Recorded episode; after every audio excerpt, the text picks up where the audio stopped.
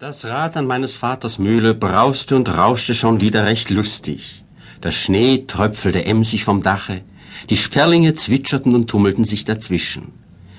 Ich saß auf der Türschwelle und wischte mir den Schlaf aus den Augen. Mir war so recht wohl in dem warmen Sonnenscheine. Da trat der Vater aus dem Hause. Er hatte schon seit Tagesanbruch in der Mühle rumort und die Schlafmütze schief auf dem Kopfe. Der sagte zu mir, Du Taugenichts, da sonnst du dich schon wieder und dehnst und reckst dir die Knochen müde und lässt mich alle Arbeit allein tun. Ich kann dich hier nicht länger füttern. Der Frühling ist vor der Tür. Geh auch einmal hinaus in die Welt und erwirb dir selber dein Brot. Nun, sagte ich, wenn ich ein Taugenichts bin, so ist's gut, so will ich in die Welt gehen und mein Glück machen. Und eigentlich war mir das recht lieb, denn es war mir kurz vorher selber eingefallen, auf Reisen zu gehen. Ich ging also in das Haus hinein und holte meine Geige, die ich recht artig spielte, von der Wand. Mein Vater gab mir noch einige Groschen Geld mit auf den Weg, und so schlenderte ich durch das lange Dorf hinaus. Mir war es wie ein ewiger Sonntag im Gemüte. Und als ich endlich ins freie Feld hinauskam, da nahm ich meine liebe Geige vor und spielte und sang auf der Landstraße fortgehend.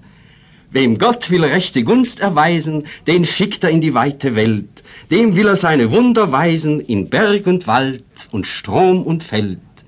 Die Bächlein von den Bergen springen, die Lerchen schwirren hoch vor Lust. Was soll dich nicht mit ihnen singen aus voller Kehl und frischer Brust?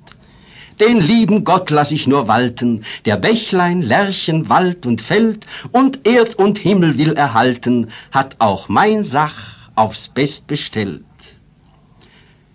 Indem ich mich so umsehe, kommt ein köstlicher Reisewagen ganz nahe an mich heran. Der mochte wohl schon einige Zeit hinter mir dreingefahren sein, ohne dass ich es merkte, weil mein Herz so voller Klang war. Und zwei vornehme Damen steckten die Köpfe aus dem Wagen und hörten mir zu.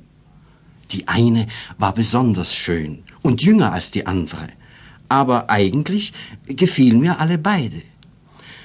Als ich nun aufhörte zu singen, ließ die Ältere stillhalten und redete mich holdselig an. Ei, lustiger Gesell, er weiß ja recht hübsche Lieder zu singen. Und ich nicht faul dagegen, Euer Gnaden aufzuwarten, wüsste ich noch viel schönere. Darauf fragte sie mich wieder, wohin wandert er denn schon so am frühen Morgen? Da schämte ich mich, dass ich das selber nicht wusste, und sagte dreist, nach Wien. Nun sprachen beide miteinander in einer fremden Sprache, die ich nicht verstand. Die Jüngere schüttelte einige Mal mit dem Kopfe, die andere lachte aber in einem fort und rief mir endlich zu, Spring ja nur hinten mit auf, wir fahren auch nach Wien. Ha. Wer war froher als ich? Ich machte eine Reverenz und war mit einem Sprunge hinter dem Wagen. Der Kutscher knallte und wir flogen über die glänzende Straße fort, dass mir der Wind am Hute pfiff. Hinter mir gingen nun Dorf, Gärten und Kirchtürme unter. Vor mir neue Dörfer, Schlösser und Berge auf. Unter mir Saaten, Büsche und Wiesen bunt vorüberfliegend, über mir unzählige Lerchen in der klaren, blauen Luft. Ich schämte mich laut zu schreien, aber innerlichst jauchzte ich und strampelte und tanzte auf dem Wagentritt herum, dass ich bald meine Geige verloren hätte, die ich unterm Arm hielt.